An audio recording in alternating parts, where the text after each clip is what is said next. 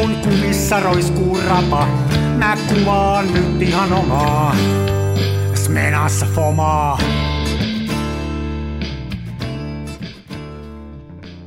Terve! Rai.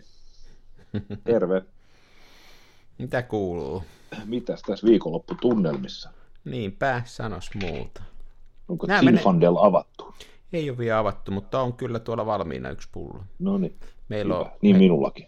Meillä on lapset pois kotoa, meillä on tämmöinen hieno viikonloppu tässä. Kätyy laatuaikaa. Joo.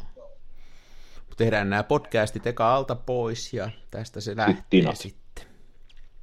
Ja sitten tinat. Mitkä tinat? Tinat! Mistä sä puhut? Siis kännit. Humala. En mä ole tuommoista termiä kuullut koskaan. Et ole kuullut tinojen vetämisestä. Ei. Nyt juksaat. En ihan oikeesti en ole. Siis et ole ikinä kuullut termiä olla tinat. Ei. Oikeesti. En oo. Miten mä oon voinut tällä ei olla?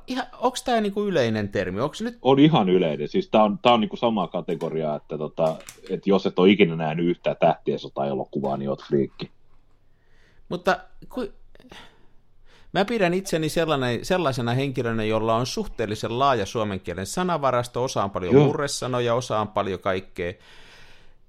Asiasta muuten ihan toiseen. Niin sä soitit mulle tänään päivällä, jätit mun vastaajaa viestin tästä, kun tätä yritettiin suunnitella, niin vedit niin kuin eesti viron kielellä, niin oli aivan kymppi, mieletön. Sä aivan oli niin kuin mä meinasin revetä, kun mä kuuntelin sitä. Se oli niin hieno. Mutta hei, takaisin suomen kieleen, niin luulin, että osaisin termit, mutta tämä on nyt sitten jäänyt välistä. Joo, tinat, se on kyllä ihan yleinen siis ollut jo siis muistan, että tämä on siis lapsuudesta tuttu suorastaan. Eli en tietenkään ollut lapsena tinat, vaan olen kuullut tätä termiä käytettävän. Aikuiset ovat puhuneet, että joku oli tinat pikkujouluissa. Mutta hei, tämä on sillain niin kuin hyvä, tämä osoittaa taas tämä radio-ohjelma. Niin kuin ansioituneesti. Ei, kun ansiokkaasti. Tämä radio-ohjelma osoittaa sen, että se on hyvä, koska nyt tässä opitaan termejä. Mä en saa taivutettua nyt ansiokas-sanaa, ansiokkaisuutensa, ansiollisuutensa. Eikö ansio ole taistelukenttä ensimmäisessä maailmansodassa? Se on taistelupaikka. Mutta jos kuulija on nyt erehtynyt tälle kanavalle, niin tämä on Kansan Filmiradio, tämä on Suomen ylivoimaisesti paras podcasti, ja tämä keskittyy filmikuvaukseen ja sitä kautta aasinsiltoja pitkin elämään yleensä. Kyllä. Lehtosen Mikko siellä ja Jaaksenari tässä. Hellurei. Mm. Joo, se on paha se viroaksentti, jopa mulla on tosiaan tämmöinen asiakas, jolla on tapana, sillä on tällaisia erilaisia tempauksia. Esimerkiksi kerran, niin hän puhuu pelkästään englantia. Niin.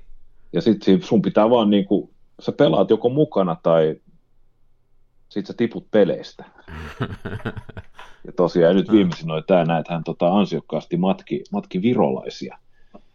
Mikä tai hän matki tällaista, niin kuin, voisiko nyt sanoa, että tällaista niin kuin, olisiko nyt tämmöinen ihan ikävästi niin rasistisen stereotyyppinen virolainen rakennustyömies, jota hän matki, koska sitten näissä puheissa niin vilahteli tällaiset maksamattomat palkkiot ja maksamattomat rakennusaineet. Mä oon nyt sitten puolitoista työpäivää kuunnellut sitä. Ja mä täytyy sanoa, mä tykkään Vironkin. Mulla ei ole mitään virolaisia vastaan, eikä Viroa tai Eestiä vastaan. Mä tykkään Mä oon ihan fani suorastaan, siis sehän on aivan. Ihmiset on hienoja, niille ei ole semmoista minkäännäköistä niin kuin ekokompleksia, ja maa on hieno, ja mä tykkään tosi paljon.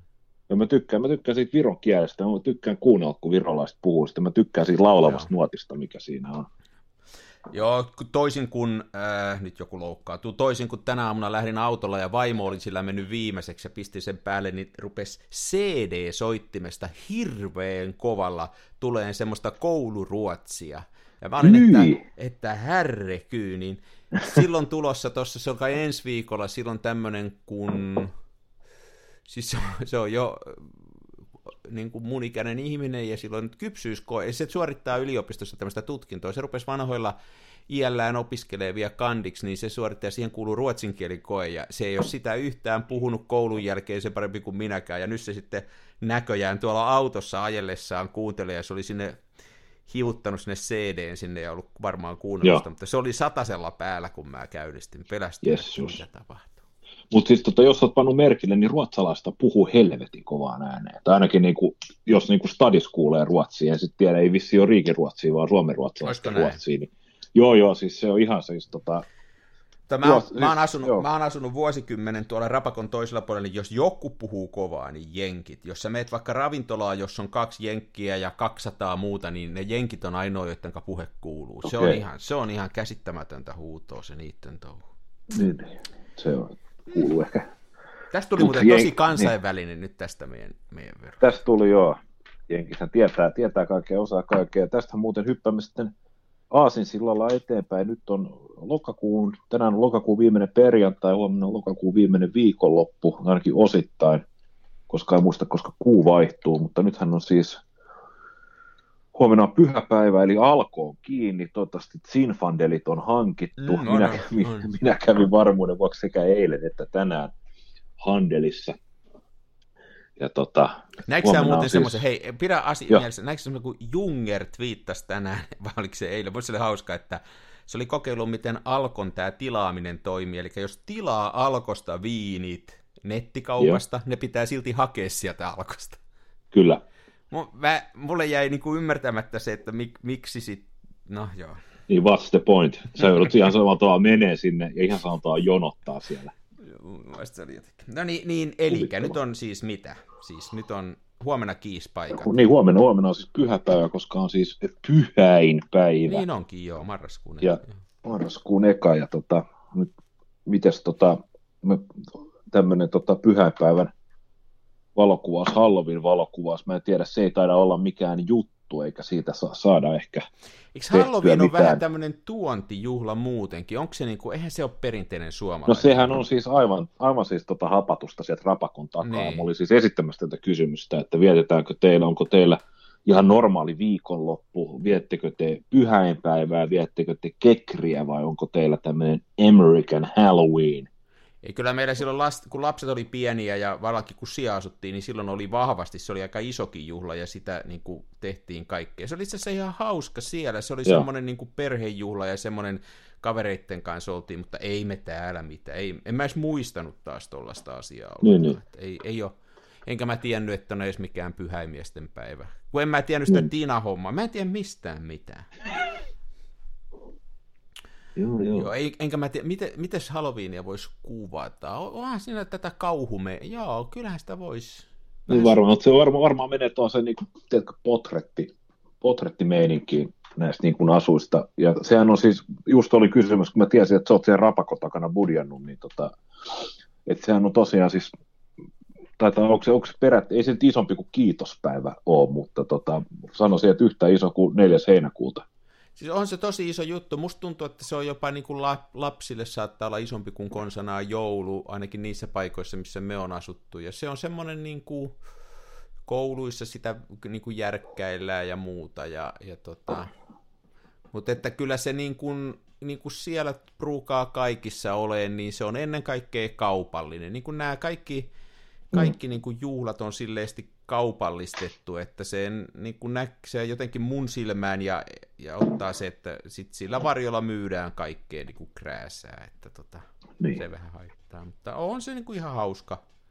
Mutta sehän on vähän niin kuin semmoinen samanlainen juhla mun mielestä meillä perinteisesti tämä pääsiäinen, jolloin on näitä trolleja ja jolloin tehdään kaikkea tällaista, mennään trulleja ja muuta.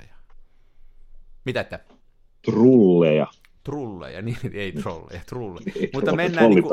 Mutta mennään niinku ovelta ovelle ja niinku samaa meininkiä kuin siellä. Mutta siellä oli semmoisia esityksiä, siis jotkut, jotka oikein panosti siihen, että ei hyvää tottakaan, että ne oli saattanut, hyvin monella oli sillä, että ne oli saattanut koko asuntonsa muuttaa kauhulinnaksi, ja niillä oli ovet auki, ja kun ihmisiä liikkui, ne saattoi tulla heille sitten ja kävellä semmoisen niinku reitin toisen ihmisen, vieraan ihmisen kotona, tämmöisen kauhureitin, ja siellä oli stropovaloa, ja siellä oli huutokaiutinta ja muuta. Ja okei, eli siis se pitää ihan niin kuin paikkansa, mitä minä olen amerikkalaisista televisiosarjoista, kuten esimerkiksi Modern Family, Moderni perhe, niin mä oon kanssa niinku ymmärtänyt, että jotkut niinku satsaa siihen, että joo, siis se, tosiaan, että koko torppa laitetaan joo, uuteen uskoon. Kyllä, kyllä. Ja sitten sitä kamaa myydään, kato sitä on kaiken näköistä, millä muutat etupihas niin hautausmaaksi ja takapihan teurastamoksi.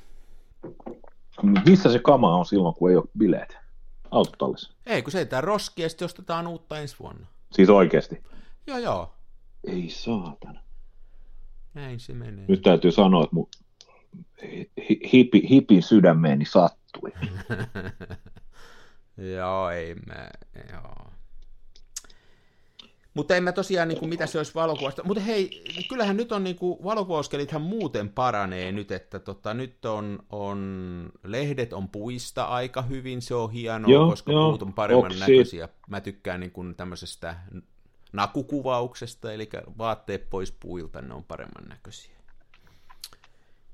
Naked tree photography. Niin. Valo on sopivasti, ei ole liikaa.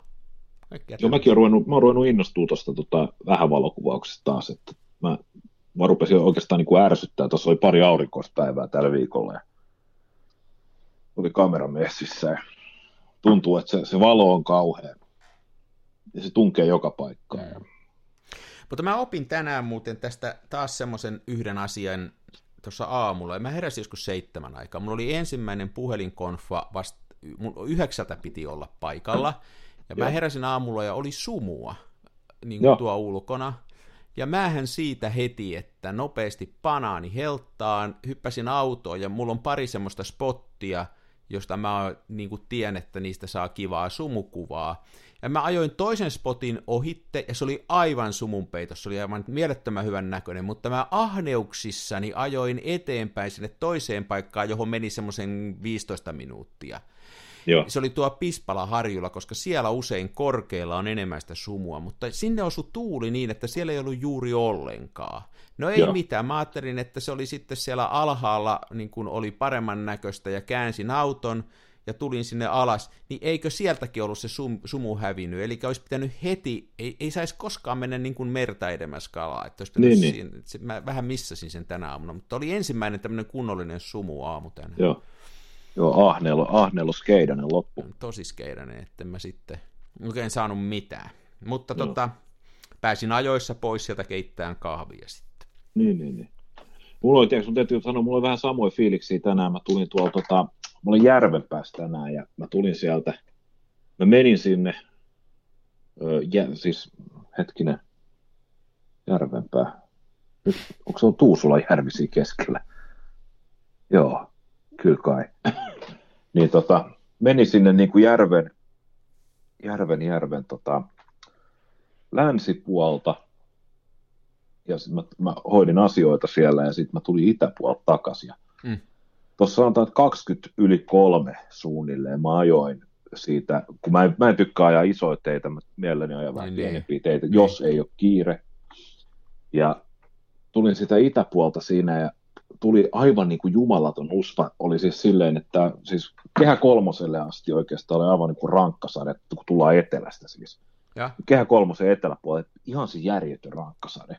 Ja siitä ylöspäin pohjoiseen mentäessä se taas tihkuu, ja sitten oikeastaan se järvenpään kohdalla ei sitten enää tullutkaan vettä.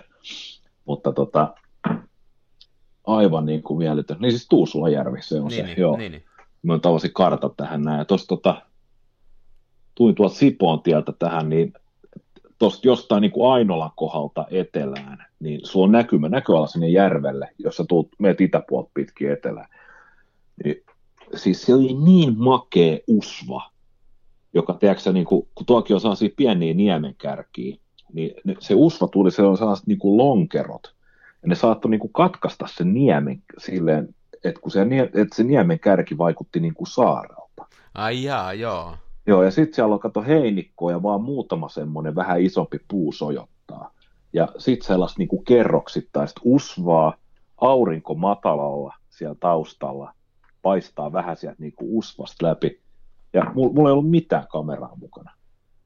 Ja niin aina. Siis niin aina. Ja siis, mut mä panin siis, mä katsoin mitä kello on ja totesin, että 10 astetta näyttää mittari, että jos huomenna on samanlainen keli, niin mä tein kyllä etukäteen tämän, että mä skauttaan vähän, niin, että minne saisi auton parkkiin.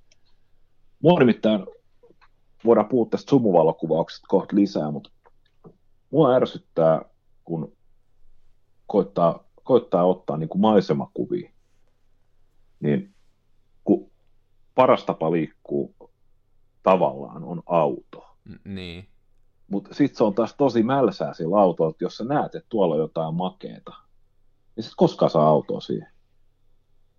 Niin. Ja sitten jos sä ajat jonnekin, niin kun sanotaan, että jos sä autolla ajat vaikka 2 minuuttia jonnekin, niin sä saat sen parkkiin. Ja sä ajat 80, se on aika kaukana se 2 minuutin jälkeen. Niin. Ja sitten jättää auton jonnekin niin kuin pysäkille ja kävelet 2,5 kilsaa takaspäin. Kolmiala ja kameran kanssa, niin ei hirveästi natsaa. Niin. Mä oon jopa miettinyt sellaista, pitäisikö kaverilla on niin kuin vene käyttöön, niin semmoinen kokoon taittuma fillari. Ja nythän vene on telakalla, koska talvi, niin miettinyt, että pitäisikö lainaa sitä pikkufillariin ja pitää niin, sitä kontissa. Niin, pistää auton perään. Niin. Mielenkiintoinen ajatus. Mikälaisia on ajaa? Mä en ole koskaan sellaisella ajanut, että on, mutta eihän sillä nyt pitkää matkaa tarvitse siinä polkea. Ei, on kyllä jengi. Yksi tamperelainen bussikuski, se heittää säännöllisesti 70 kilsan lenkkejä jopolla. Niin, tamperelainen. No, tamperelainen.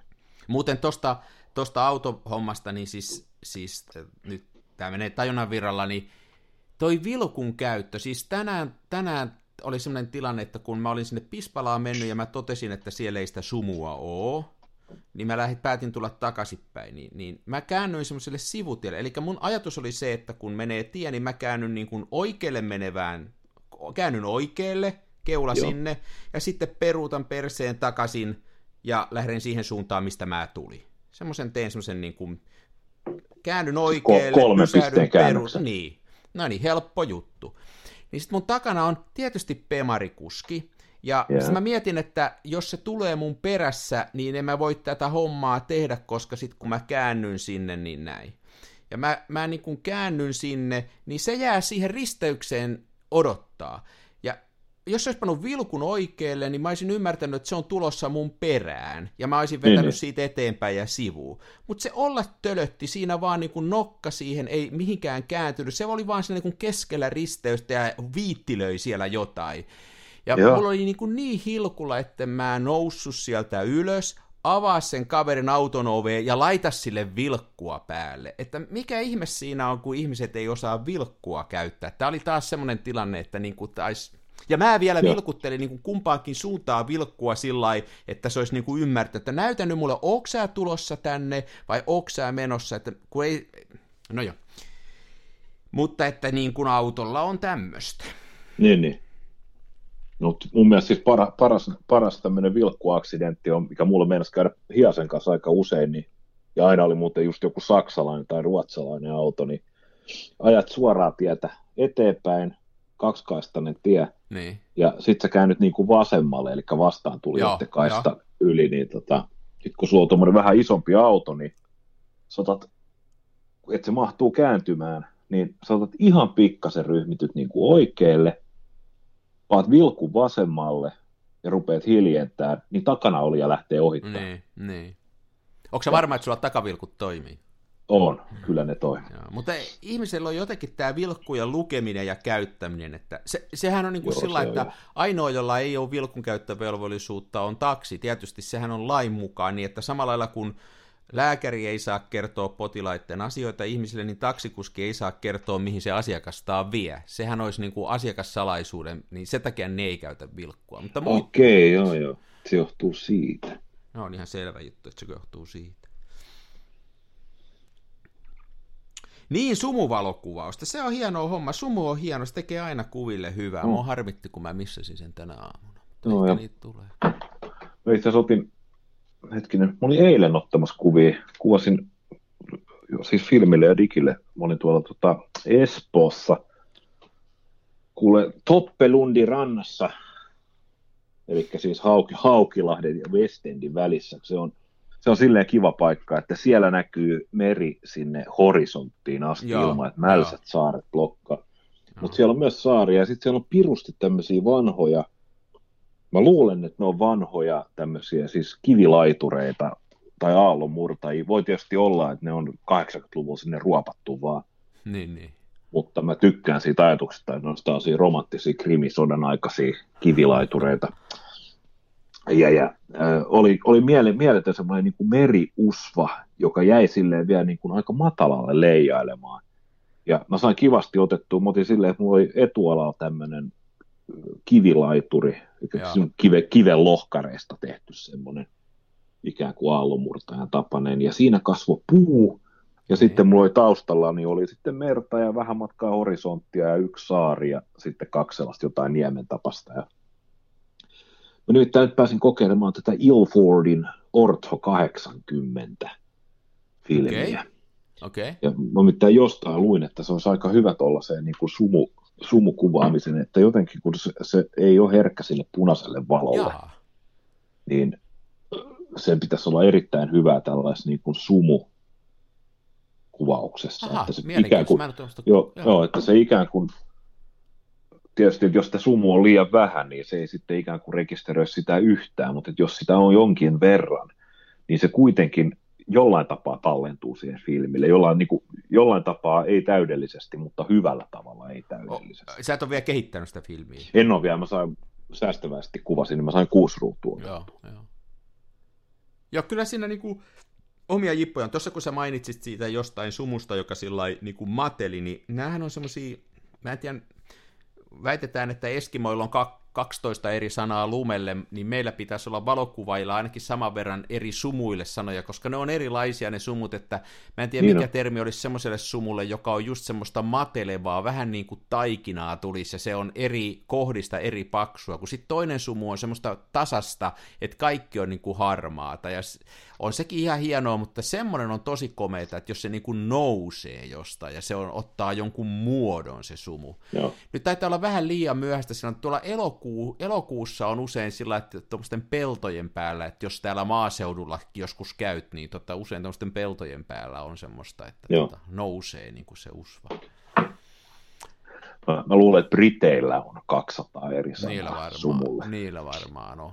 Irkuilla ja siellähän sitä on kaikkea semmoista. Mutta tämä vaan paranee, tähän jatkuu tämä usva tässä niin kuin tuonne joulukuun, että sitten pakkaset sitä syö, mutta nyt on melkein niin, että jos on tyyni aamu, niin voi olla aika varma, että sumua löytyy. Joo, ja se on aika kiva kaveri se sumu tolle, just se, että kun se aurinko paistaa matalalta ja siroon, ja se valo on sellaista superkeltaista, niin se on hyvä frendi sinne sumulle ihan ehdottomasti. Kyllä nyt on maisemakuvauksen aika, että niin kuin nyt pitäisi sitä harrastaa. Muuten tuossa, kun sä kerroit, että sä sait etualalle sen, niin näähän on semmoisia kikkoja tuossa maisemakuvauksessa, että usein pitäisi miettiä sitä, tai mä ainakin huomaan, että kun mä katson maisemaa, niin mä usein katson sitä kaukana olevaa ja sitä sellaista, että onko toi horisontti ja mitä tuolla on, mutta ne on yhtä tärkeitä, että saisi siihen sen syvyysvaikutelma, että saisi jotain siihen eteen ja keskikohtaan ja kauas, että se olisi niin kuin kolmiulotteinen. Mun mielestä niistä tulee parempia ja mielenkiintoisempia. Täytyisi yhtä lailla katsoa siihen lähelle, kun maisemaa kuvaa. Joo. Se ei ole helppo laji. Joo. Ja tuossa muuten oli pirun hyvä tipsi, mitä mä en ollut tullut ajatelleeksikaan, mutta internetistä luin, niin kannattaa, siis objektiivi vaikuttaa aika paljon, varsinkin kuvaa sumu. Ja tämä on semmoinen, että tämän voi niin kuin kun loppulauset tulee, niin jokainen ihminen oivaltaa, että tämä pitää paikkansa. Eli jos sulla on tuommoinen niin kuin telelinssi, eli pitkä polttoväli, niin se ikään kuin tehostaa sitä sumun tiheyttä, kun taas laajempi polttoväli, se ikään kuin kadottaa sitä. Mä en välttämättä lähtisi maisemakuvausta varten, mulla on aina kameralaukussa niin 28 ja 35 millinen, niin se rupeaa olemaan se, että 28 ei välttämättä enää oikein näy mitään, 35. Kato, mä en ole ikänä tällaista ennen ajatella, mutta tuossa on ihan loogista. Joo, ja jos sä kelaat sitä, niin aika moni, jos yhtään niin kuin dikkaa ottaa kuvia, niin aika moni ottaa kännykkäkameralla kuvia. Ja aika moni pystyy nyt, kun mä sanon tämän, niin muistaan ulkomuistissa sellaisen tilanteen, että on nähnyt tosi makea sumumaiseman tai sumua jossain ja ottanut kännykällä kuvan. Ja se ei siinä kännykässä kuvassa se sumu näy. Ja sehän johtuu pelkästään siitä, että kun se kännykkäkameran niin kuin objektiivipolttoväli, niin sehän on mitä, 24 milliä niin kinovastavuudella. Varmaan on yksi tekijä, joo. Tosin kännykässä on ihan taatusti toinen tekijä on se, että siellä on niin paljon sitä algoritmia ja sitä keinoälyä siellä takana nykyään. Se yrittää tehdä kuvasta aina hyvän, ja sitten se yrittää sen sumun siitä vetää pois. Ihan varmasti nostaa kontrastia ja analysoi sitä kuvaa sillä, että tää on niin kun, tässä ei ole nyt tarpeeksi niin kun näitä, ja sekin hävittää sitä. Mä oon aivan 100-prosenttinen siitä, että sen verran on noiden kanssa tehnyt, että se kännykän kuvaaminen on just sillä lailla vaikeaa, että tämä sumu on hyvä esimerkki. Toinen on, jos sä pimeässä kuvaat, niin sehän kuvaa hienosti pimeässä, mutta tosi vaikea sillä ainakin mun mielestä on kuvata sellaista pimeätä. Että se yrittää tehdä siitä niin kuin kirkasta ja päivää usein kännykkä. Että mutta toi oli mielenkiintoinen tämä linssi. Käy ihan järkeen, että niin kuin tavallaan se kompressoi samalla lailla kuin pitkä linssi, siis tämmöinen pitkä polttovälinen, se niin kuin lyö niin kuin kasaan suhteita, se vetää niin kuin tiukemmaksi, niin totta kai siihen tulee sitten niin kuin enemmän sitä sumuakin tavallaan, että mielenkiintoinen juttu. Joo. Ja samallahan, jos sä kuvaat kauemmas, että jos sä kuvaat kohdetta, joka on kaukana, niin siihen väliin mahtuu enemmän sitä vettä. Enemmän sumua. Mm. Joo, täytyypä kokeilla. Mä oon kyllä niin kuin, nyt kun mä lähdin tonne hakemaan sitä sumua, jota nyt sitten ei ollutkaan, niin mulla oli ihan toi Rolleiflexi, vaan että siinähän on niin kuin normaalia vastaava linssi. Niin. Mä luulen, että se normaali on aika kova. Ei, kyllä mulle kyllä mut niin kuin vaattis aika paljon se ajatus, että tosiaan jotain maisemaa lähtisi jollain 50 kinovastaavuudella. Niin. Mutta kyllähän se toimii vielä, mutta sitten jos siitä lähtisi, niin 103 vitosella maisemaa. Mm. Kyllä, se olisi vähän kuin maisemaa kattoisi, tiedätkö sä vessapaperin rullan läpi. Kyllä se vähän näin olisi, joo. No. Joo, sellaista sumuhärdelöintiä. Sellaista sumukuvausta. Joo, mitäs muuta on tapahtunut? Oletko uusia kameroita ostellut? Ei, luoja, kiitos en. En mäkään ole. Ei ole mitään. Mulla on ollut hyvä meitä. Itse asiassa mä oon myynyt vanhoja kameroita ja lahjoitellut niitä eteenpäin. Mikäs sulla minkä takia? Onko sä vaan, että ei tule käytettyä? Ei tule käytettyä ja sitten pitää niinku, silleen niinku mitään järkeä pitää niitä. Mulla on 3 muuttolaatikkoa tai 3 tuossa niinku lihalaatikkollisia runkoja. Nyt on enää 2. Joo. Ei niitä ole mitään järkeä pitää. Siis, mistä sulla on niitä kertynyt sitten? Jos niitä on ostettu pikkurahaa sieltä täältä ja sitten aika paljon on tullut ihan silleen, että kun kaikki tuntee apinotyyppisesti, niin niitä tarjotaan. Että tämmöinen löytyy ja sä otan kaiken. Niin kuin mä en ota.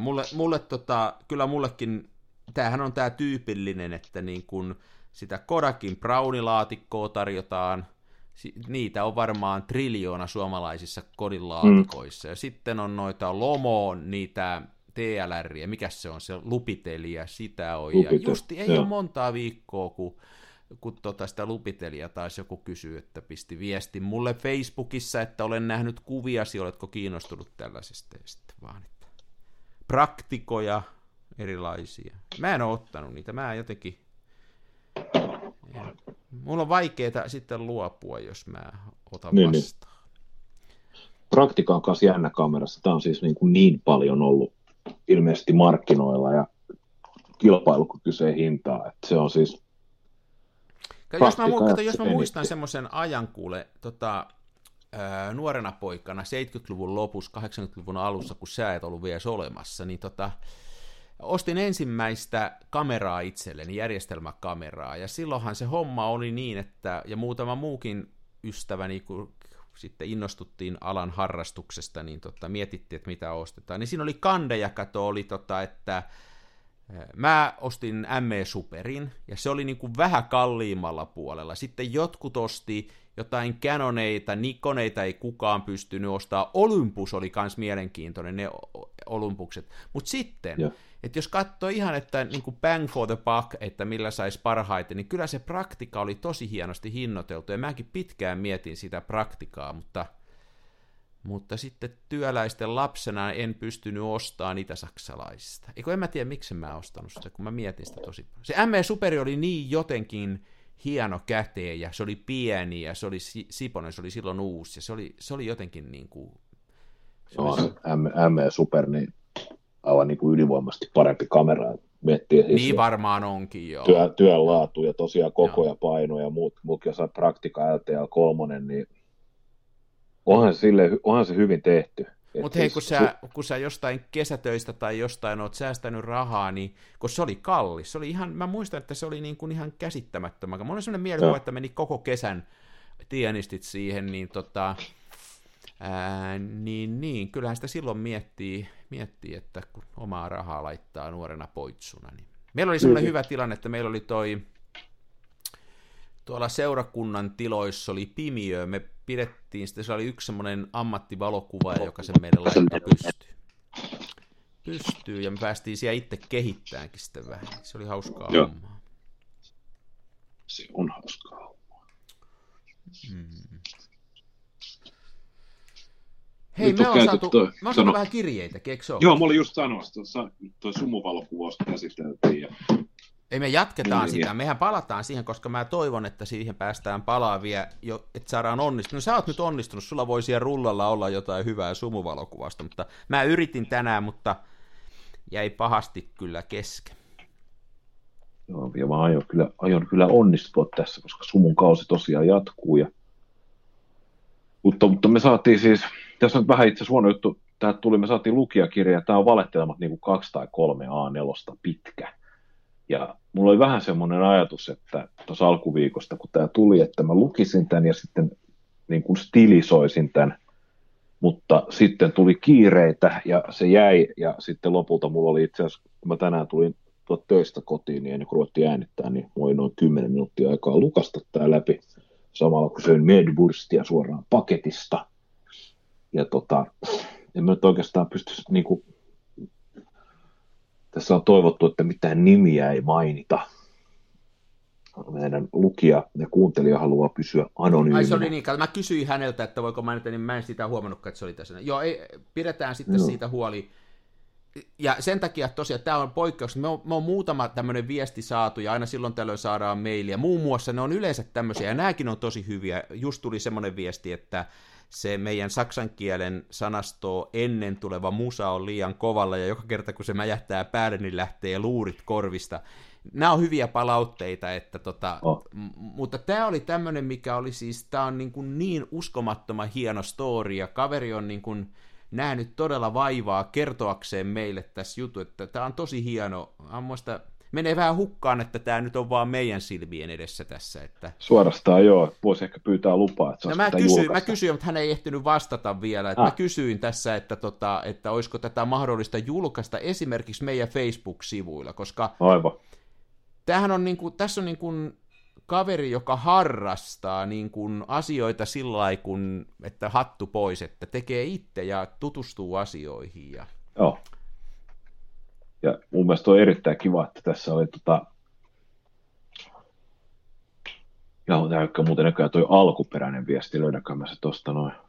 Eli kaveri on siis tämmönen, joka aloittaa kirjeen sanomalla arvoisa kansan filmiradio, ja hän on innostunut tämmöisistä kotitekostista kehitteistä, ja ei kuulemma, vaikka sitten on erittäin hyvä kuva, ja pisti pari kuvan tähän mailia, ne on tosi hienoja kuvia, mutta sanoo tässä, että ei pidä itseään minään kuvaajana, no niin, tämä on tämmöistä suomalaista turhaa itsensä alentamista, mutta että on kiinnostunut itse, ja on tehnyt itse valokuvauspapereita, ja kehitteitä ja muita, ja myöskin tämmöistä neulareikäkuvausta, ja on kiinnostavaa, kun tekee itse kaikkea, siis sieltä kemiasta lähtien. Se on mun mielestä todella hardcore juttu.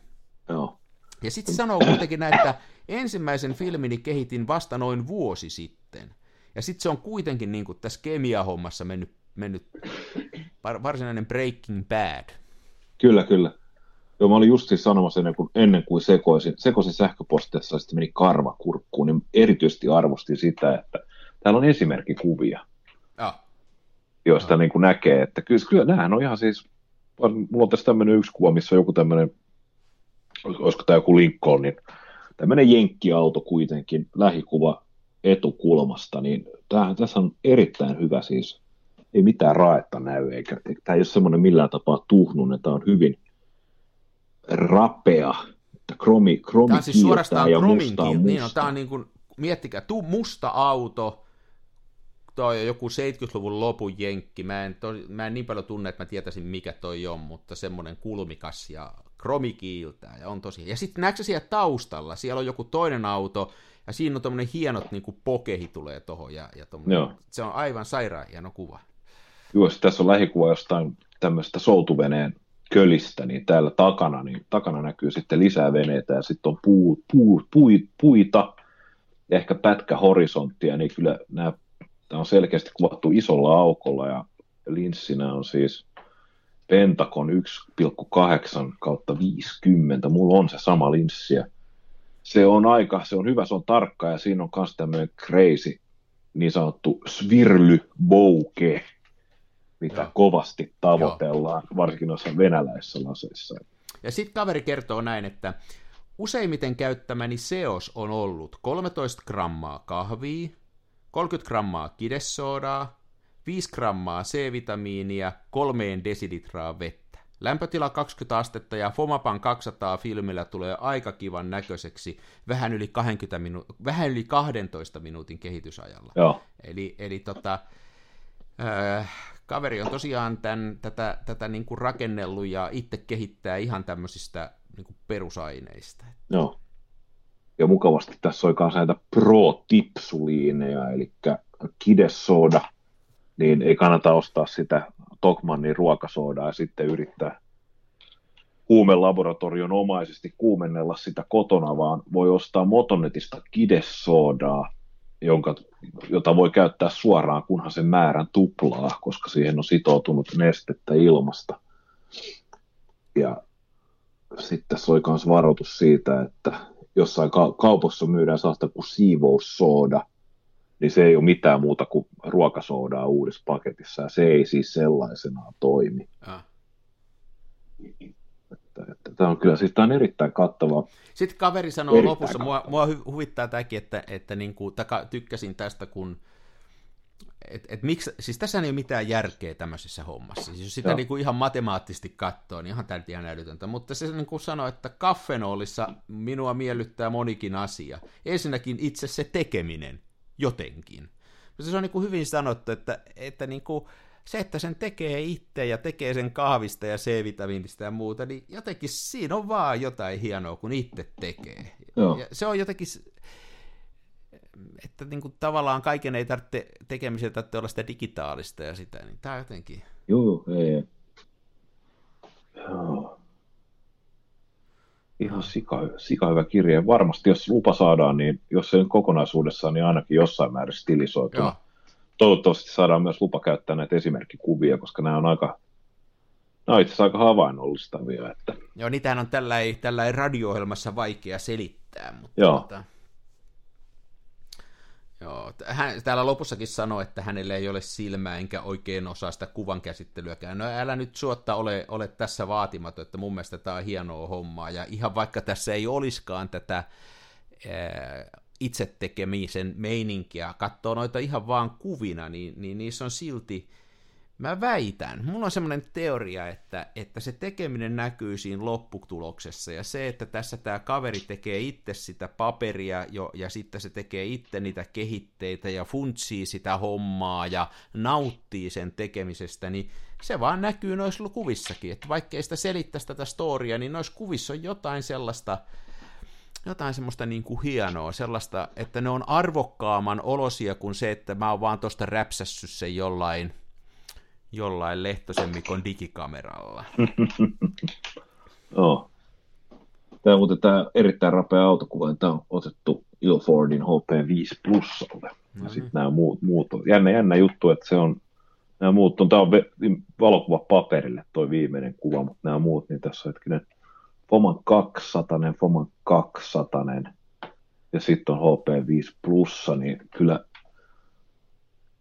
no sanotaan, että aika taiteellinen jälki on tuossa Fomassa, että kyllä toi HP5, niin kyllä se vaan on filminä niin ylivoimaisesti parempi. Siis se on kyllä, että jos multa joku kysyy, että millä filmillä kannattaa aloittaa tätä harrastusta tai muuta, niin se ei sitä tarvitse pelkästään aloittaa, se voi myöskin lopettaa siihen HP5 plussaan. Joo. Mä haluaisin lukea täältä vähän, hei nyt, jos sulle sopii. Tässä on yksi tämmöinen kappale. Anna tulla, mä voin leikkiä. Eli Kaveri kertoo näin täällä kesken kaiken, että olen aloittelija kaiken valonkuvaukseen liittyvän kanssa. Valokuvaus ei kiinnostanut minua lainkaan ensimmäiseen 40 vuoteen, eikä minulla ole oikeastaan mitään siihen liittyvää taustaa. Jostain se kiinnostus sitten vaan tuli, ja viime vuonna loppukesästä ostin Engelsmannilta ensimmäisen itäsaksalaisen järjestelmäkamerani, tämä on sitä Praktika-hommaa varmaan, halvalla hazardilla, ja vähän kokeiluna, että olisiko tämä minun juttu. Oli se. Siitä se ajatus lähti. Ensimmäisen filmini kehitin noin vuosi sitten.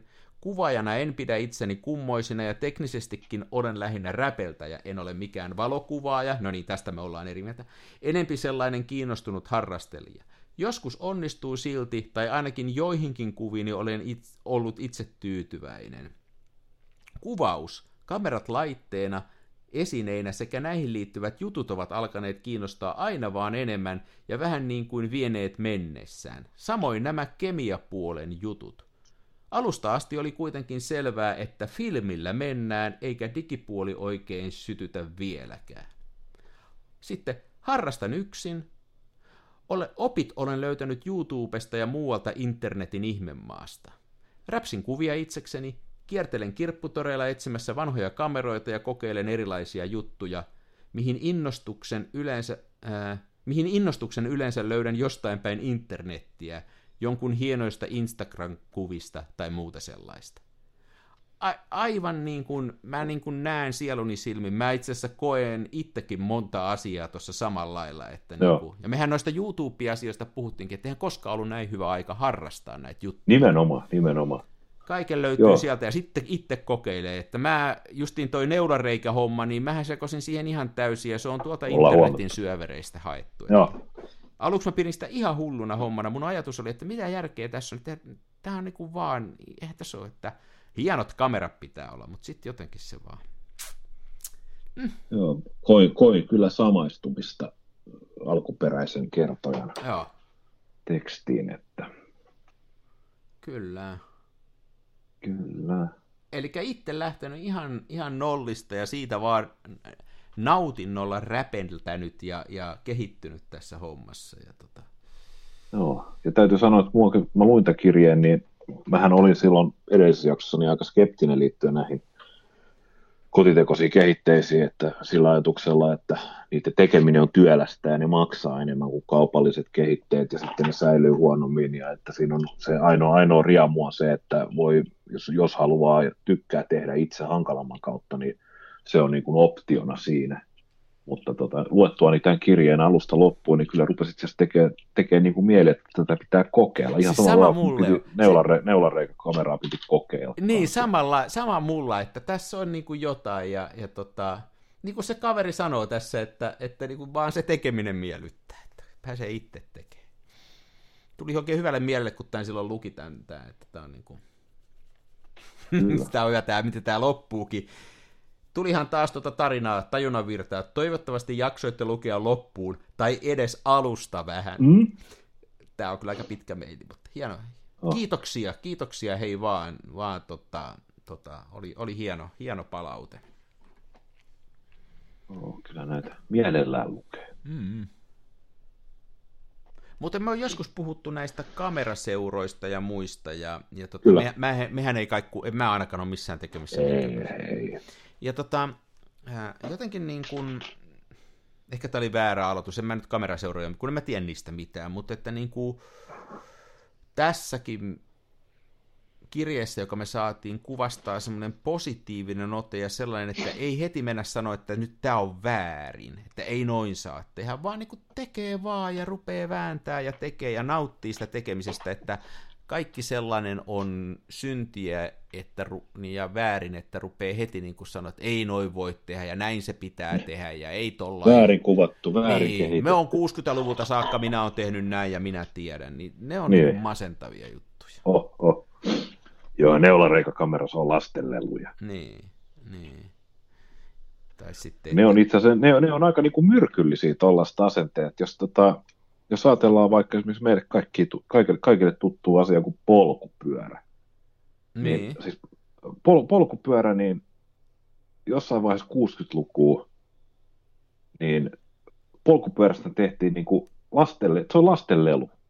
Niin, niin. Ja vaikka sitten tuli kaikki öljykriisit ja muut, ja se itse asiassa niin se, ilman sitä öljykriisiä 70-luvulla, niin polkupyörä olisi varmaan kestänyt huomattavasti kauemmin kiivetä siihen asemaan, missä se jälleen on, noin niin kuin kulkuvälineenä. Niin. Että niin.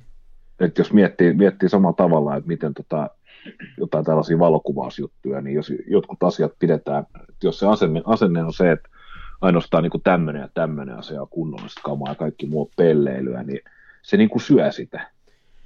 Niin, mutta kyllähän tämä on semmoinen, mä en tiedä onko tämä niin kuin vähän semmoinen ikäkausikin kysymys, että ja mä uskallan nyt sanoa, koska mä oon vanhan polven edustaja, että aikanaan niin on ollut ehkä semmoinen ajatus, että se on jotenkin hienoa, kun sanoo suoraan. Ja onhan se hienoa, kun ei sanoo suoraan, mutta se pitää sanoa niin, että se voi ottaa vastaan. Että mä muistan, kun mä pikkupoikana kävin pianotunneilla ja sitten mulla oli semmoinen pianonsoiton opettaja, joka aina aloitti sen tunnin niin, että sun kannattaa Sari lopettaa tää, kun sä tuhlaat täällä vaan vanhempien rahoja, ettei tästä tule ikinä yhtään mitään. Että niin kun se oli kans semmoinen, ja tällähän se nyt kuitenkin...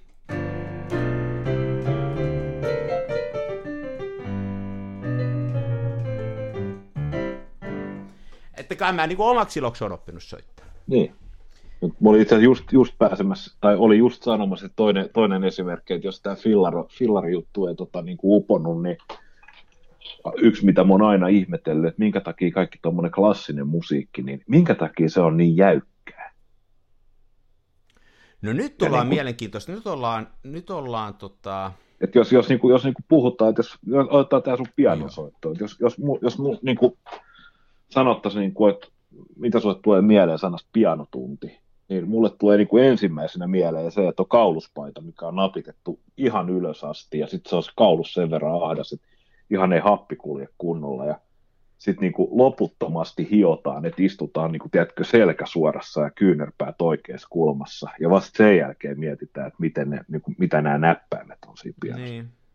Semmoinen siis niin sanottu jäykkä paska. Niin siis meillähän on niin kuin varmaan kymmeniä, ellei satoja tuhansia ihmisiä, jotka on käynyt jonkun instrumentin, yleensä pianon, ehkä viulun, kursseja läpi pikkusena lapsena, on istunut niillä tunneilla ja treenannut tuntitolkuja, satoja, tuhansia tunteja, ja ne ei ole ikinä onnistunut viemään sitä harrastustaan niin pitkälle, että ne nauttisi siitä. Nyt jos palaa tähän kaverin tai jonka mailia me saatiin, niin sehän on lähtenyt eri päästä ja se on heti nauttinut alusta saakka. Mutta nämä ihmiset, jotka on sitä klassista musiikkia treenannut, ne ei ole ikinä päässyt nauttimaan. Ja sitten mulle on niin moni sanonut, että mä oon niin kuin 10 vuotta harrastanut pianonsoittoa, käynyt kaikki tunnit läpi, mutta mä en osaa ensimmäistäkään yhteislaulua säästää, tai kun kaverit on kylässä, niin yhtään biisiä en osaa niille vetää niin, että me yhdessä vedettäisiin sitä. Niin se on jotenkin säälittävää, ja siinä on, toi on erittäin hyvä kysymys, ja mä en oikein, mulla on sellainen teoria siinä, että siellä on näitä pesservissereitä ja näitä setiä, jotka sanoo, että sun kannattaisi lopettaa tämä, että se on... Siitä on tullut semmoinen vähän niin kuin salaseura, ja kyllä mä sen ymmärrän, että pitää harjoitella ja pitää opetella, jos aikoo päästä Carnegie-halliin vetään klassista musaa. Mutta että eihän kaikki, sähän voisit niin kuin nauttia siitä silleesti. Mä en osaa klassista musaa kauhean, niin kuin oikeastaan, vaikka mä oon sitä itse, mä oon niin pianotunti kyllä käynyt, mä kävin väkisin, vaikka se sanoi, niin kyllä mun mielestä on joskus hauska ottaa tuossa joku Bachin preludi ja treenata sitä vähän ihan vaan omaksi iloksen, eikä mulla sen enempää sille tavoitteita ole, mitään tavoitteita on, mutta sitä nautintoa jotenkin sillä puolella ei ehkä sitten, se lähtee niin kuin se tuska edellä, ei se nautinto edellä. Ja sitten se on hirveä tuskasta, kun sä ensiksi treenaat niin kuin 10 vuosia jotain, ja sitten sä oot niin kuin häthätään keskinkertainen, ja sitten tulee joku 12-vuotias lapsi siihen ja vetää niinku kerta kuulemaan. Niinku, ai tää näin, mä vedän sen nyt näin, hauska kuulla, kun mä soitan sen väärinpäin. Niin. Ja sitten niistä poistuu se, en mä tiedä, onko se nyt sitten klassisen musiikin ongelma, mutta niin kun, taiteessa on semmoinen asia kuin autenttisuus ja semmoinen, että auttaa kovasti, jos osaa joitain perusasioita. Et jos vaikka valokuvausta harrastat, niin väittäisin, että auttaa, jos sä osaat sitä teoriaa. Ja jos sä jotain musiikkia haluat tehdä, niin se auttaa, että sä osaat sitä teoriaa. Mutta sitten on niitä juttuja, että vaikka sä kuinka sen osaisit, niin se ei vielä riitä mihinkään. Että sitten tulee se, että osaatko sä jotenkin ittees ilmasta ja saatko sä itse siihen mukaan. Että, niin. Että se on... Tämä on vaikea, se on mielenkiintoinen juttu. Mun kummatkin tyttäret on koulussa ja muualla niin kun näitä samoja tunteja käynyt kuin minä olen, ja kyllä ne aika nopeasti ne lopetti, enkä mä nyt sitten pakottanut niitä, että se on, en tiedä, jotenkin pitäisi olla hauskaa. Se on vähän niin kuin elämäntarkoitus, pitäisi olla hauskaa. Mä oon vähän vakavasti sitä mieltä, että tuossa on niin kuin jotain perää, että jos pitäisi niin kuin ainakin jotenkin muita kuormittamatta olla onnellinen. Mm. Jos mun pitäisi summata elämän tarkoitus, niin mä summaisin sen ehkä noin. Toi on ihan fiksusti sanottu. Ja sen verran mä oon luterilainen, että mä sanoisin sen vielä tuossa järjestyksessä. Totta. Että semmoinen mukavuuden halu ja nautinnon halu, että sitten niin kuin sortaa toista tai elää toisen kustannuksella tai on muille taakaksi, niin sitten se on väärä lähtökohta. No joo. Kyllä mua tässä valokuvauksessa kiinnostaa vähän samalla lailla kuin tätä kaveria, jonka meili luettiin, että en mä tätä alaa ymmärrä enkä osaa, mutta mä jotenkin koen, että se on äärettömän kiva tehdä käsin ja muuten ja omalla vauhdillaan ja sitten niin kuin päästä siihen vähän pitemmälle ja oppia sitä. Se on niin äärettömän hauskaa. Niin. Olisi muuten kiva kuulla jonkun, joka valokuvaa ammatikseen, siis työkseen on valokuvaaja, niin olisi kyllä niin kuin kiva kuulla, että mitä mieltä hän on meidän näistä niin sanotusta keloista, niin kuin esimerkiksi tässä jaksossa, mitä nyt ollaan lörpötelty ja höpötelty. Joo. Mutta se voi olla tietysti vähän semmoinen fiilis, että jos sä oikeasti, jos on oma valokuvastudio, ja kuvaat niin että sillä rahalla, sä saat siitä rahaa, niin sä maksat asumisen, niin se on hirveästi kiinnosta kuunnella tämmöistä. Hei, mutta toi on taas eri juttu sitten, että mä oon itse tehnyt jossain, niin kuin tuolla nuorempana, niin kuin elätin itseäni soittamalla, ja silloin soitettiin, että niin, silloin soitettiin se, mitä käskettiin, ja se kaikki siihen liittyvä, siis sitä tehtiin ihan vaan rahan takia, ja ei silloin tämmöisiä, niin kuin,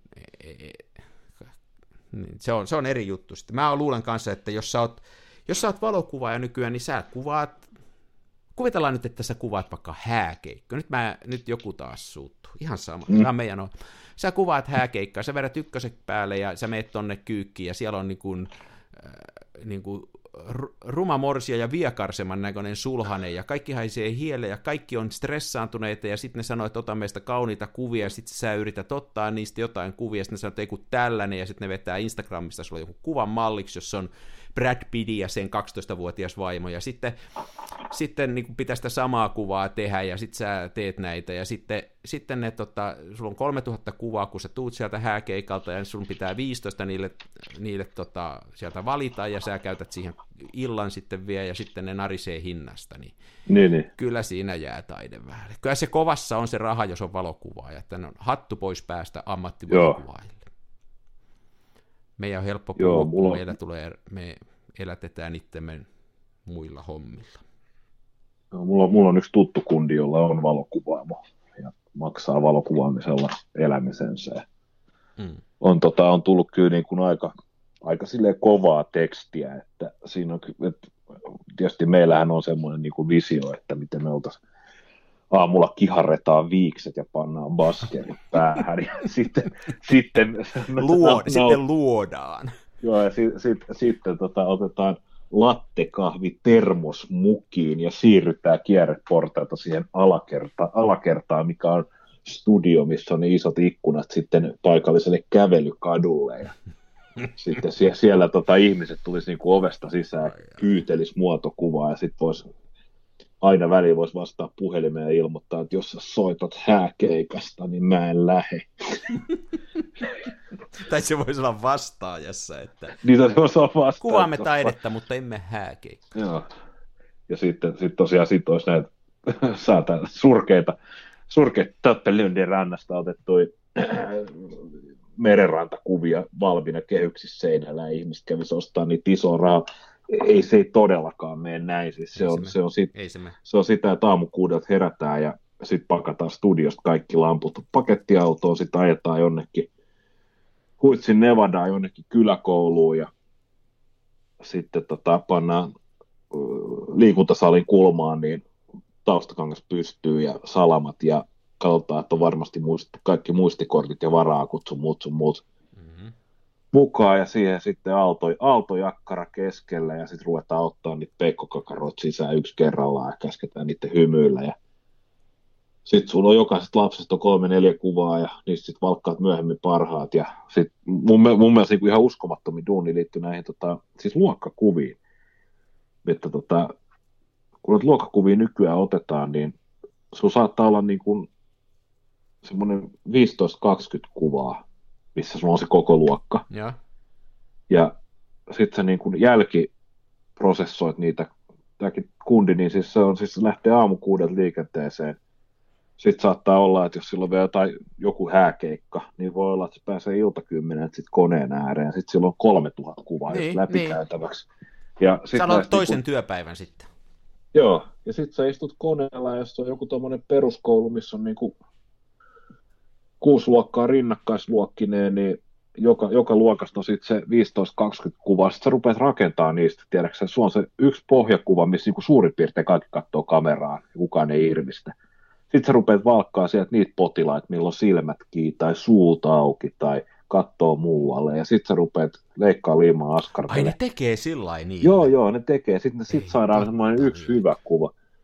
Ja sitten niitä kun sehän oli noissa vanhoissa, kun mä muistan kouluajan kuvia, niin sehän niissä on hienoa, että siellä on aina joku Lauri, jolla on aina suu auki tai jotain muuta. Joo. Ja sitten menee postitse himaa ja posti niin kuin hakkaa, ryttää ja viikkaa ne kuvat ennen sitä. Ja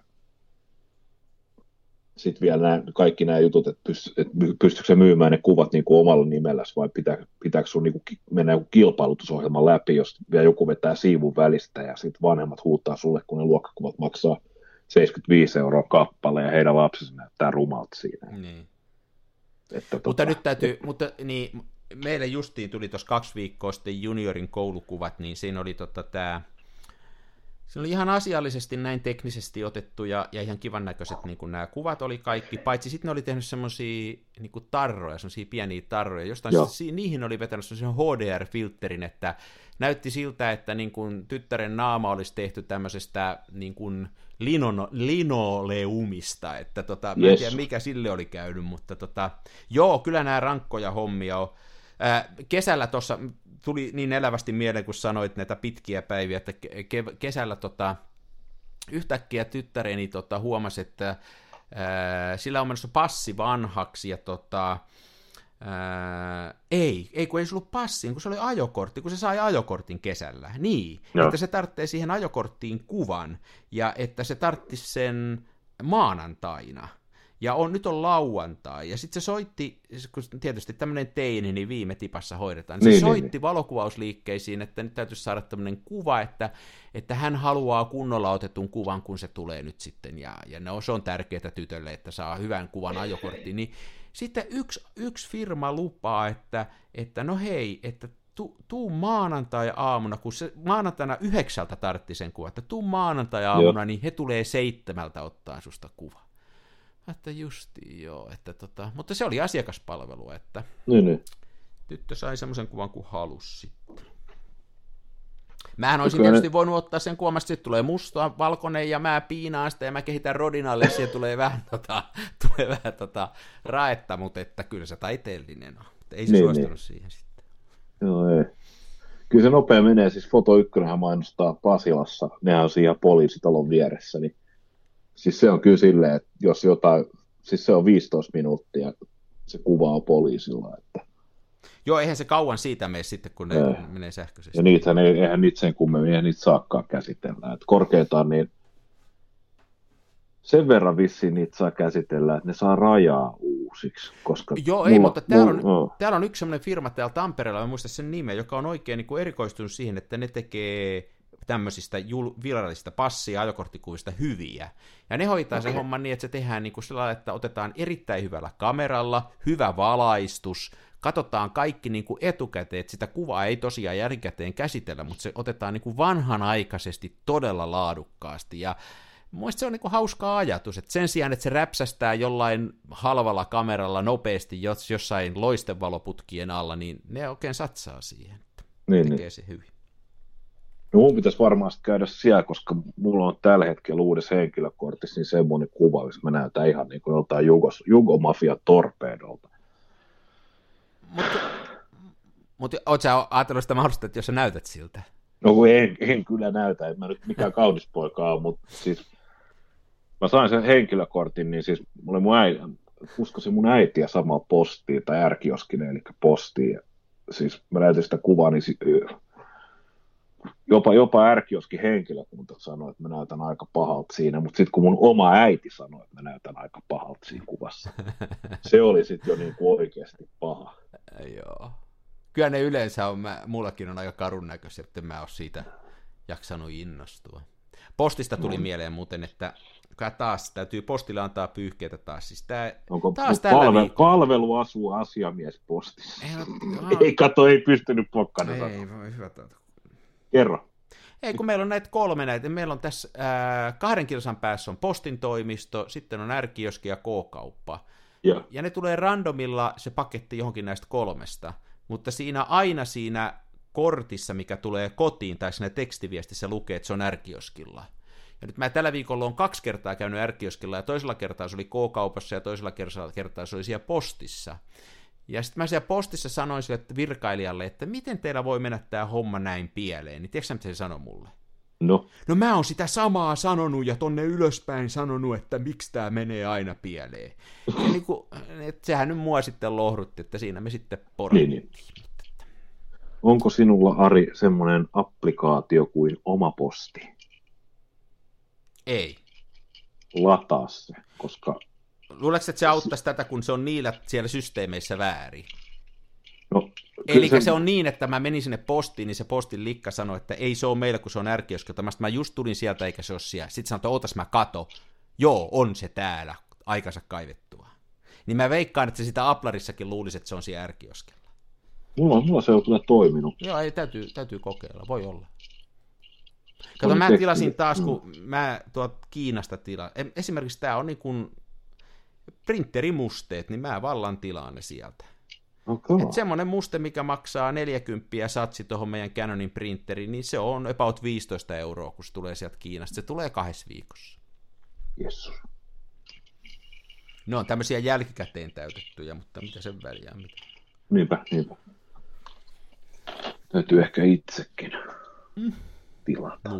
Me on ennenkin puhuttu, että sä oot nuuka kanssa niin kuin minä. Mä oon erittäin, siis mun sairaalo on se itara, se on se suomenkielinen sana. Sä oot ylpeä siitä kuitenkin. Totta kai mä oon ylpeä siitä. Niin. Rupeaks ole aika päivän sanan? Hei joo, vois olla. Nyt mä laitan sen musan sitten pienemmälle, mutta kyllä siihen joku musa täytyy saada, että päästään siinä, kun se sana tulee, niin päästään saksalaismeininkiin. Täytyy siivoa vaan kaikki tämän... nauhoituksen aikana keräämäni roinat pois saksalais-suomalaisen valokuvasanaston päältä. Mutta nyt tulee muuten vähemmän sitä meteliä. Sä oot jotenkin sen roinan kanssa ruvennut varovaisemmaksi. Ei ole sitä kauhean... Mä oon sen meidän ainoa kuulijan lisäksi, niin mä oon myös ruvennut itse kuuntelemaan näitä ja sit tajunnut, että nämä tuotannolliset arvot, jos tätä tehtäisiin niin kuin oikeasti, niin esimerkiksi niin, että meillä olisi joku studio ja äänitarkkailija, niin me jouduttaisiin maksaa sille oikeasti niin kuin pitkä penni, että se niin kuin ääni shoppaisi pois kaikki mun... Eikö me yrittäisi maksaa sille pitkä penni, että se sanoisi sulle, että Mikko, hiljaa. Kun niin, se oli jossain vaiheessa tätä. Nyt on ollut aika hiljaista. Joo, kaikki ähinät ja lätinät pois. Legenda kertoo, että toi Vallu Valpio sai potkut De Duplo-yhtyeestä sen takia, että niille ei ollut varaa, niin kuin varaa maksaa studiolle siitä, että ne postprosessoisi kaikki Vallun örinät ja ähinät. Hän huvassa kannutteli sitä, menemään. Nyt ollaan aika kaukana sitä aikaisemmin puhutun klassisen musiikin jäykkyydestä.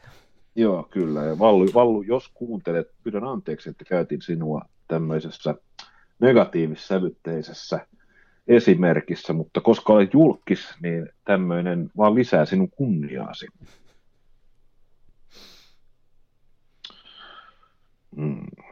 Nyt mä haluan jonkun hauskan sanan. No nyt on. No, mä menisin sanoa, että ei tuu onnistuu, mutta no niin hyvä. Päivän sana on feminiini. Mm-hmm. Ja se kuuluu.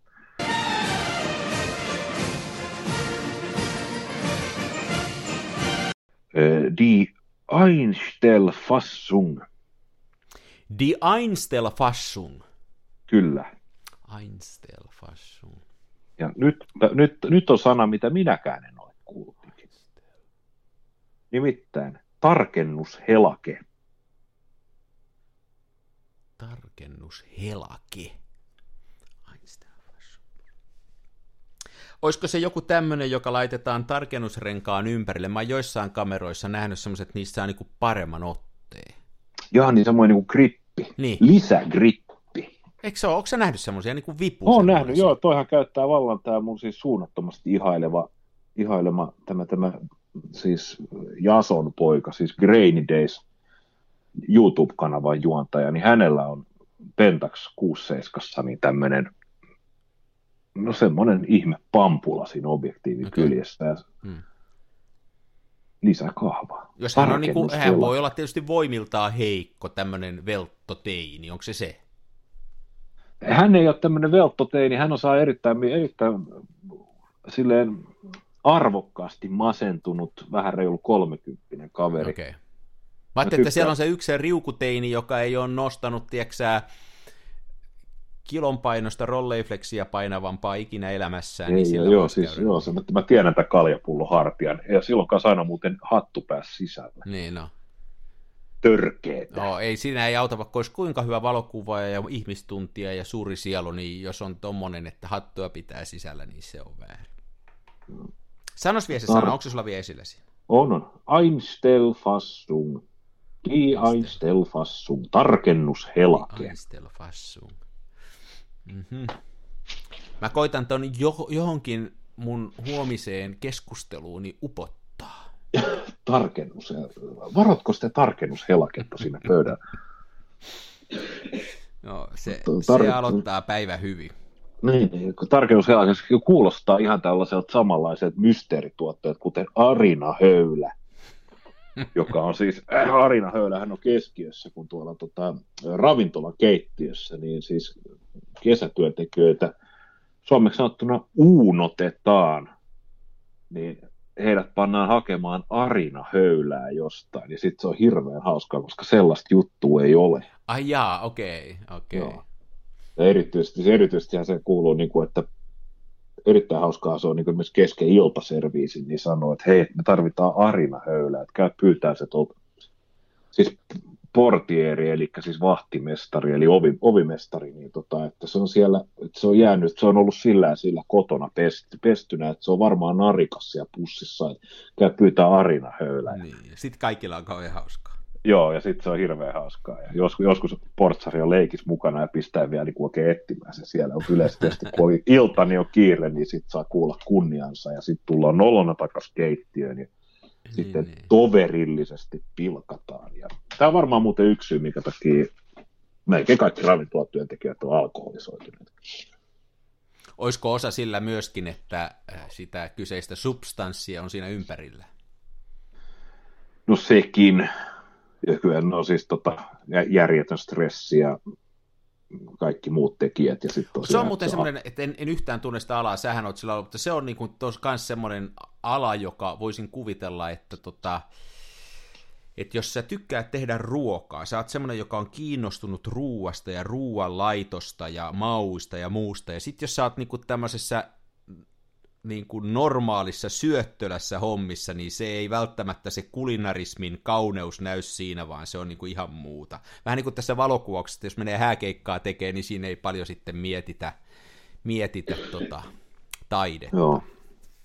Joo, no siis erittäin kuvaavaahan on siis se, että sä saatat siellä sinä kokkina, niin saatat niin kuin oikein vimpan päälle tehdä.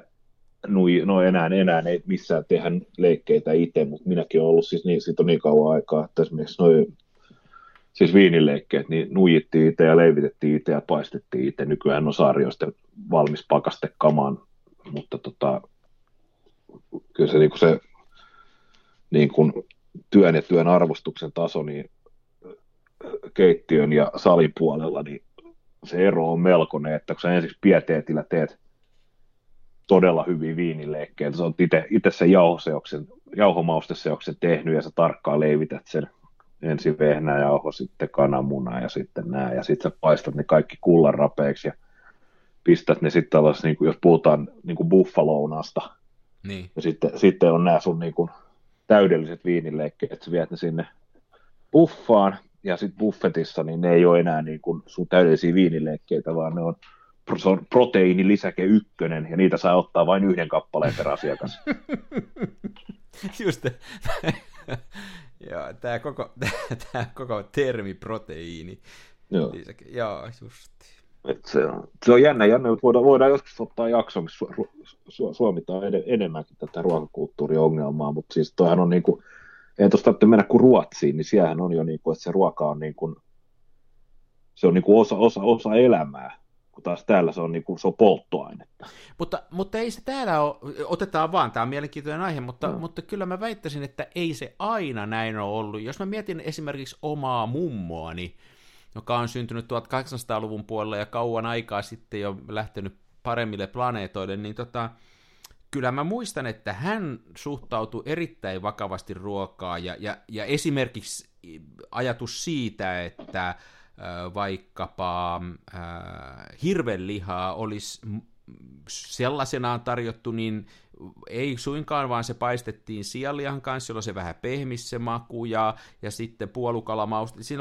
Se oli niinku tosi, tosi tarkkaa. Itse tehtiin leivät, ja niitä oli montaa eri sorttia, ja jotenkin musta tuntuu, että me on menetetty se, että sitä on kuitenkin ollut suomalaistakin ruokakulttuuria. On, ja eihän se ole missään vaiheessa, siis nyt taas tuo tähän, että suomalainen ruokakulttuuri, niin sehän on syntynyt sellaisena aikana, kun Suomessa ei ollut ruokaa eikä kulttuuria.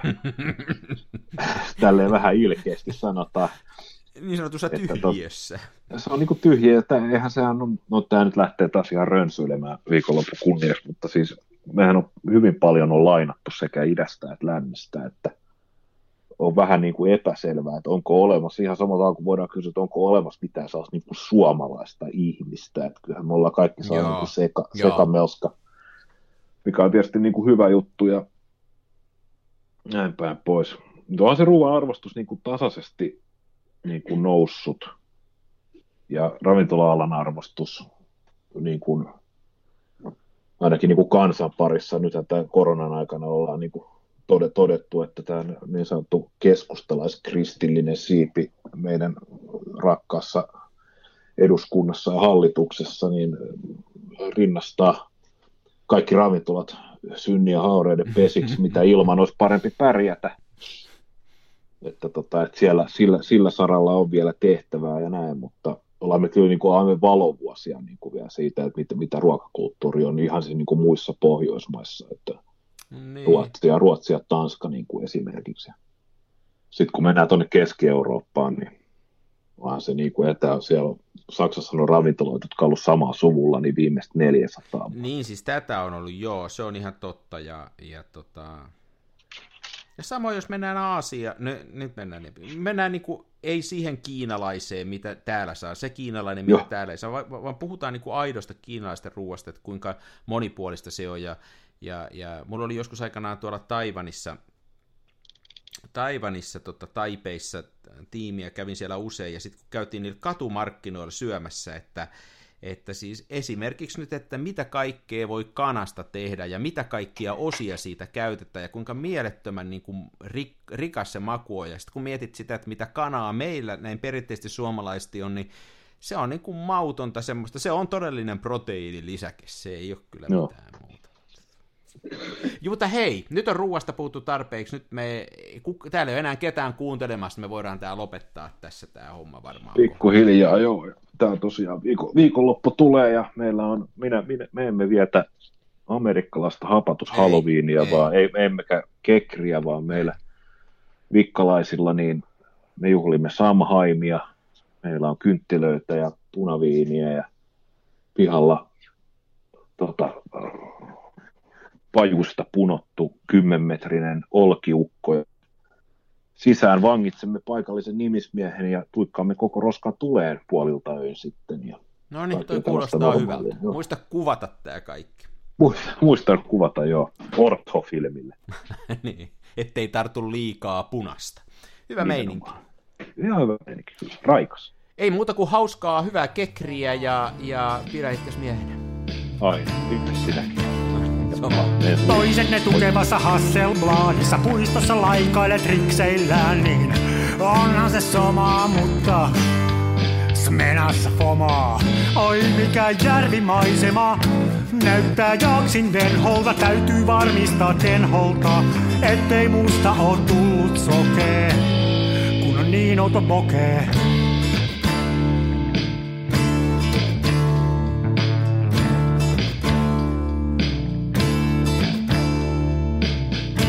Siirtele kivijuoria, mulla kun on mutkatkin suoria. Tää on tätä mun omaa, smenassa fomaa.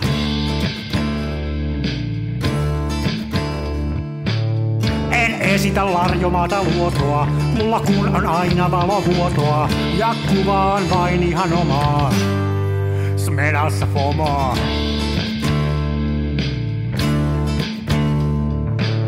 Avaruuden ovet aukeaa, symbolin suljin laukeaa. Tää on täyttä lomaa, smenassa fomaa. Oi mikä järvimaisema, näyttää jaksin venholta, täytyy varmistaa tenholta, ettei musta on tullut sokee, kun niin olta bokee.